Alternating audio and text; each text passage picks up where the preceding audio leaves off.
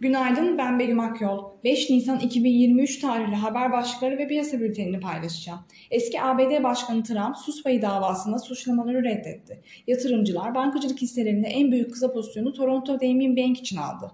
FED üyesi Mester, enflasyonu yatıştırmak için %5 üzeri faizde bir süre kalmaları gerektiğini söyledi. Nebati'ye göre enflasyon, Mayıs ayına girildiğinde %50'nin 5 puan altına gerileyebilir. Bankacılık sektörüne ilişkin endişelerle piyasalarda risk iştahı düşük. Piyasalara genel olarak bakacak olursak pay piyasalarında seçim belirsizliği ve seçim sonrasında ortodoks politikalara geçilebileceği beklentisinin yanında kur korumalı mevduat dahil mevduat faizlerinde yaşanan yükseliş Borsa İstanbul'da satış baskısının artmasına neden oluyor.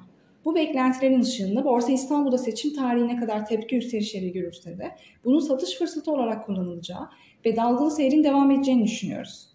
Küresel piyasalarda ise FED üyelerinden gelen enflasyonu yatıştırmak için faizlerin yüksek seviyelerde kalması gerektiğine yönelik açıklamalar ise bankacılık sektörüne yönelik endişeleri artırarak risk iştahını baskılıyor. Dün ABD ve Avrupa'da endeksler günü satıcılı tamamlarken bu sabah da ABD vadelerinde ve Alman DAX vadelisinde negatif seyir sürüyor. Teknik analiz verilerine bakacak olursak Gün içinde 4870 ve altına gerileme trade amaçlı alım fırsatı, 5060 ve üzerine tepki yükselişi ise satış fırsatı olarak takip edilebilir.